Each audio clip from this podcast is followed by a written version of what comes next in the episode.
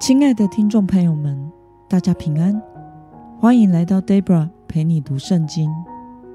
今天是二零二二年十月十一号，星期二。今天的你过得好吗？祝福您有个美好的一天。今天我所要分享的是我读经与灵修的心得。我所使用的灵修材料是每日活水。今天的主题是错误的盟约关系不会长久。今天的经文在四世纪第九章二十二到二十九节。我所使用的圣经版本是和合本修订版。那么，我们就先来读圣经喽。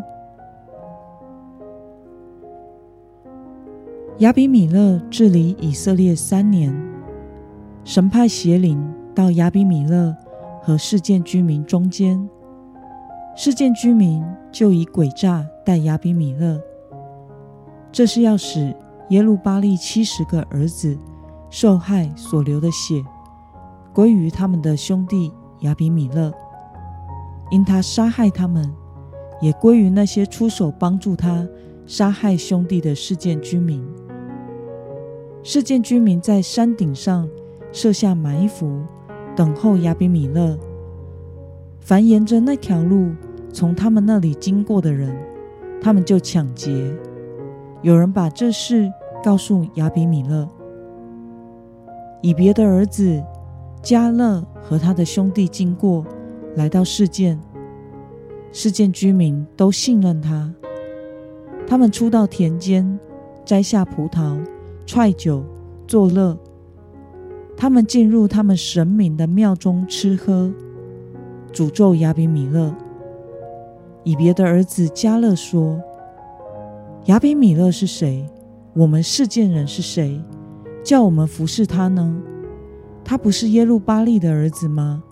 他的助手不是希布勒吗？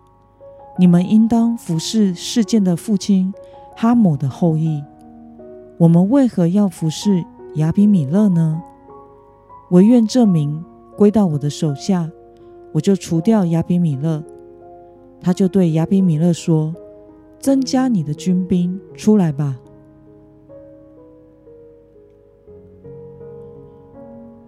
让我们来介绍今天的经文背景。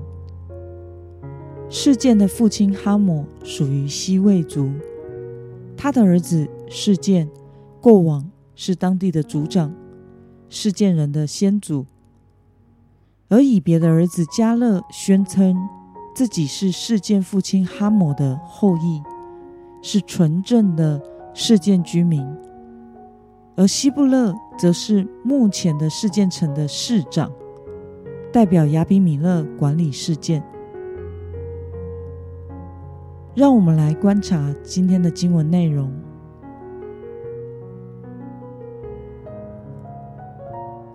神在亚比米勒和事件居民之间做了什么事呢？我们从今天的经文二十三节可以看到，神派邪灵到亚比米勒和事件居民的中间，事件居民就以诡诈待亚比米勒。那么，以别的儿子加勒得到事件居民的信任之后，做了什么事情呢？我们从今天的经文二十七节可以看到，他们出到田间，摘下葡萄，踹酒，作乐。他们进入到他们神明的庙中吃喝，并且咒诅亚比米勒。让我们来思考与默想：神为什么要派邪灵到事件居民中间？使他们背叛亚比米勒呢？我想，我们所信的神是公义的神，他不会无视于罪恶的运行。因此，在这件事上，神亲自的介入，使他们自食恶果。事件经过亚比米勒三年的治理，神让他们个人的私欲在邪灵的运作下。使事件居民与亚比米勒之间产生了嫌隙，事件居民不但在山中设埋伏，等候要袭击亚比米勒，并且还抢劫所有经过那条路上的人，把事件城变成了可怕的强盗山贼集团，建立他们的威慑力。事件人让以别的儿子加勒来做他们的首领，取代亚比米勒。因为加勒强调他的血统纯正，而亚比米勒没有纯正的事件血统，于是他们在迦南神的庙中聚会吃喝，诅咒他们之前所立的王亚比米勒。这是一件很讽刺的事。过去的亚比米勒就是利用打着血缘牌而获得了事件居民的支持。如今，事件居民却也因着血统的原因，抛弃了亚比米勒，转而支持加勒。可见，建立在血气、私欲、暴力、邪恶和利益上的关系，也必因为反复做出错误的决定、多行不义而招致恶果。这是神对忘恩负义的事件居民所施予的审判。那么，看到神没有无视于罪恶，反倒亲自介入来导正错误，对此你有什么样的感想呢？我想，我们的神是慈爱的神，也是公义的神，他一直在掌权。有时候，上帝的沉默，并不是他任由罪恶不公义的事一直发生。而是他对我们的慈爱容忍，并且等待着我们能够知错而悔改。